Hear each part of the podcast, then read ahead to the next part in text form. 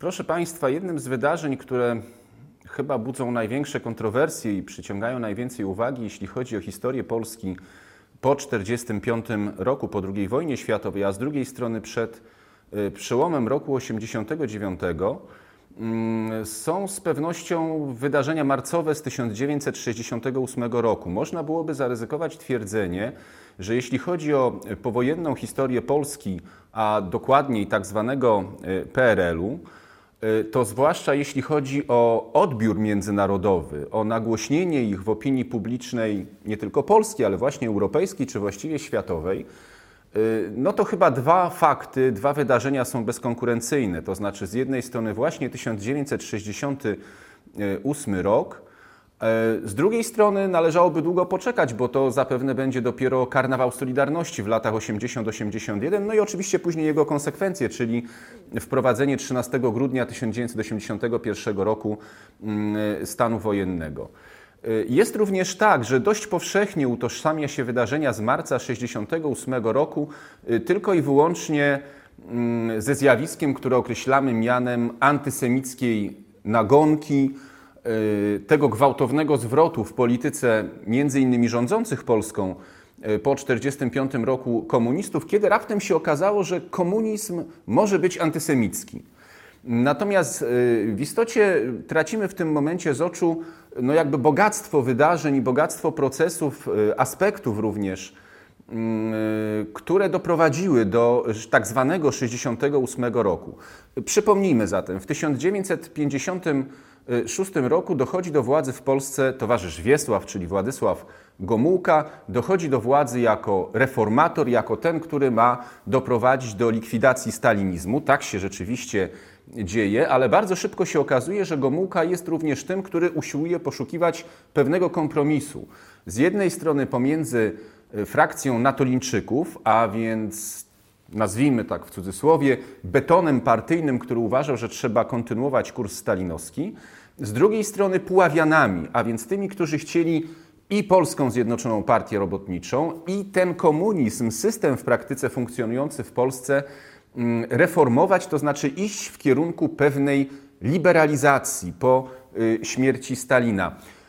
Paradoksem było to, że bardzo wielu spośród Puławian było wcześniej zaangażowanych w ostre represje okresu stalinowskiego, ale teraz zmienili zdanie, zmienili opinię uważali, że trzeba że trzeba system, e, który jest nie do utrzymania według nich, po prostu, e, po prostu zmieniać. Gomułka wybrał kurs e, pośredni, ale bardzo szybko okazało się w praktyce, że jest on odchodzeniem od zdobyczy, tak zwanych zdobyczy października 56 1956 roku. Mieliśmy do czynienia z czymś, co określa się dość powszechnie w historiografii mianem tak zwanego siermiężnego socjalizmu okresu Gomułki, kiedy represje również, chociaż oczywiście nie na tak masową skalę były stosowane wobec tych, którym ten system y, się nie podobał, czy tych, którzy wobec tego systemu y, występowali. I oto, proszę Państwa, w latach 60. do 68 roku mamy jakby otwieranie pewnych frontów walki, konfliktu pomiędzy y, kierownictwem partyjnym, oczywiście reprezentowanym przede wszystkim przez Gomułkę, y, a poszczególnymi środowiskami społecznymi. Y, mamy wyraźny konflikt pomiędzy partią i kościołem, oczywiście takim momentem, w którym jakby ten konflikt najlepiej widać, to są obchody, no właśnie, jedni mówili tysiąclecia chrztu Polski, drudzy mówili tysiąclecia y, państwa polskiego, gdzie władza licytuje się z Kościołem, w jaki sposób należy tą rocznicę y, obchodzić, czy nadawać jej bardziej charakter religijny, czy też może nawet nie tyle państwowy, ale po prostu laicki czy wręcz, czy wręcz ateistyczny. Mamy również narastający konflikt pomiędzy Gomułką, który nie miał zrozumienia dla liberalnego podejścia w kulturze, a środowiskami twórców, środowiskami również naukowców, literatów, pisarzy, badaczy, e, który wyrażał się po prostu w przykręcaniu tego, co nazywamy śrubą e, cenzury, przeciwko czemu te środowiska mm, protestowały. No i jakby pochodna również tego, to znaczy konflikt pomiędzy partią, a środowiskami y, młodzieży, którym ten system polityczny zaczynał doskwierać. To znaczy oni zaczynali odczuwać ograniczenia, które ten system mm, które ten system y, wprowadzał. Ograniczenia właśnie dotyczące kwestii kultury, kwestii wolności słowa, również kwestii swobód mm, demokratycznych. Na to wszystko, proszę Państwa, nakłada się bardzo ciekawy proces pojawienia się nowej frakcji w ramach Polskiej Zjednoczonej Partii Robotniczej. Oczywiście nie było mowy o budowaniu frakcji oficjalnie, więc mówimy raczej o pewnym środowisku, które mm, funkcjonowało w ramach PZPR-u i które powszechnie określa się mianem partyzantów. E, otóż na czele tego środowiska, tego ruchu e, stanął Mieczysław Moczar, e, ówczesny minister spraw wewnętrznych, który e, zaczynał głosić hasła, niektórzy historycy w pewnym uproszczeniu jednak, ale nadają im miano tak zwanego narodowego komunizmu. Otóż był to, z jednej strony była to wierność e, hasłom komunistycznym, z drugiej strony wskazywanie na ich charakterystyczny, narodowy, polski odcień w tych granicach pomiędzy Odrą a e, Bugiem, polegało to między innymi na promowaniu środowisk partyzanckich komunistycznych, a więc dawnej Gwardii Ludowej, Armii Ludowej, ale również na otwarciu drzwi, podaniu ręki również e, weteranom na przykład środowisk e, Armii Krajowej. Temu wszystkiemu służyło między innymi to, że Mieczysław Moczar miał szansę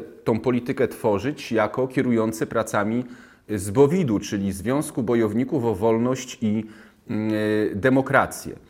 E, równocześnie towarzyszyło temu e, krytyka, towarzyszyła temu krytyka z jego strony i ze strony jego zwolenników, tych w cudzysłowie, którzy przyszli ze wschodu w szynelach. Chodziło tutaj mianowicie o tych komunistów polskich, którzy w okresie II wojny światowej przebywali w Związku Sowieckim, którzy przyszli wraz z tak zwaną z tak zwanym Ludowym Wojskiem Polskim, mm, no i przecież, którzy tworzyli to drugie duże środowisko y, stojące u podstaw y, tworzenia władzy komunistycznej na ziemiach polskich, bo z jednej strony to jest to środowisko krajowe, lokalne, rodzime, z Gomułką, z Polską Partią Robotniczą, właśnie z Gwardią Ludową i Armią Ludową, a drugie środowisko, mm, które przychodzi wraz z postępami, z ofensywą y, Armii Czerwonej. Co się dzieje, proszę Państwa, jeszcze? Otóż nie możemy uciec od sytuacji międzynarodowej. Otóż e, schyłek lat 60. to jest oczywiście narastający konflikt na Bliskim Wschodzie, konflikt pomiędzy państwem Izrael a państwami arabskimi.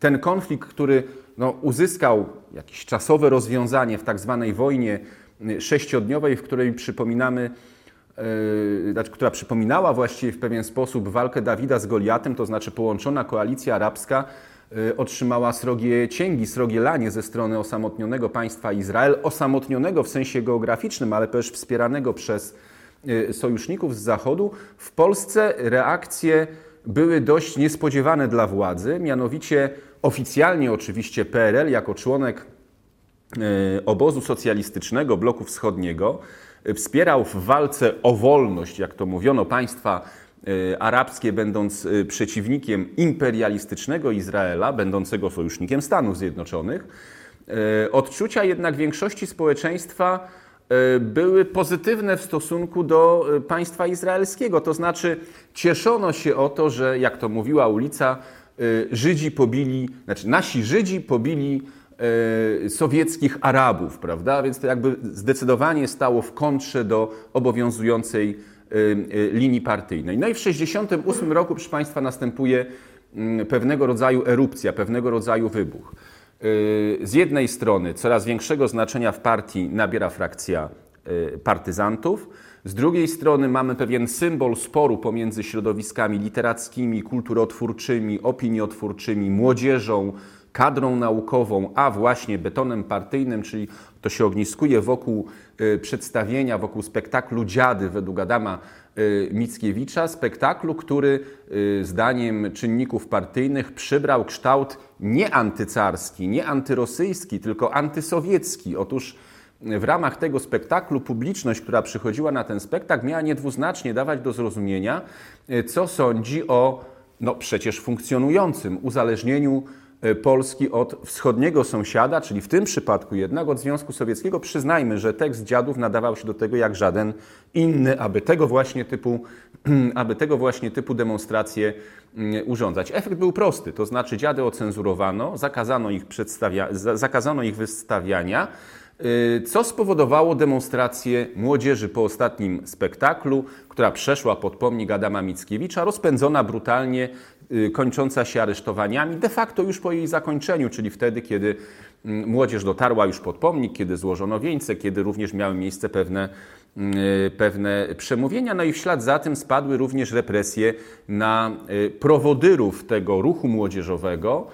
Mm, dodajmy, że na to wszystko nakładała się również krytyka wewnątrzpartyjna dotycząca tak zwanych rewizjonistów. Otóż Gomułka dostrzegł, że nie tylko wyrasta mu jako konkurent do władzy y, frakcja partyzantów, ale że również krytykuje jego jednak dogmatyczny kurs y, środowisko tych, którzy chcieliby partię zreformować, którzy chcieliby budowania w Polsce przecież też komunizmu, y, też nowego systemu, ale na innych zasadach bądź takich wręcz, którzy uważali, że dotychczasowy kurs należałoby bardzo gruntownie zmienić. Przykładem był chociażby Leszek Kołakowski, y, wyrzucony, mm, wyrzucony z partii.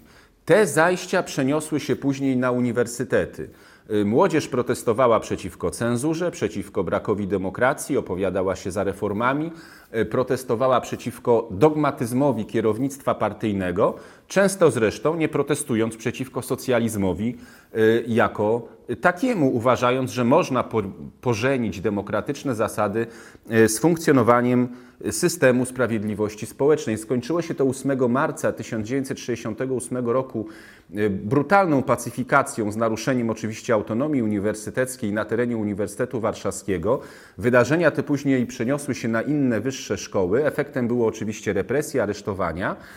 E, ale władza komunistyczna postanowiła zaprząc również do tego konfliktu Y, ideologię antysemicką, czy jak to wtedy mówiono, nie antysemicką, bo oczywiście komuniści przeciwko Żydom nie mieli nic, natomiast antysyjonistyczną, to znaczy chodziło tutaj o protest przeciwko imperializmowi, które miało reprezentować syjonistyczne państwo Izrael i ci spośród Polaków pochodzenia żydowskiego, którzy by mieli to państwo Izrael popierać również znajdując się w szeregach Polskiej Zjednoczonej Partii Robotniczej. Gomułka użył nawet takiego określenia mm, jak piąta kolumna, a więc y, no, miało to rzeczywiście charakter dość haniebny. Po prostu porównywał Żydów po Holokauście, po wydarzeniach II wojny światowej, Polaków żydowskiego pochodzenia z piątą kolumną niemiecką z okresu y, kampanii wrześniowej, z okresu agresji Niemiec hitlerowskich na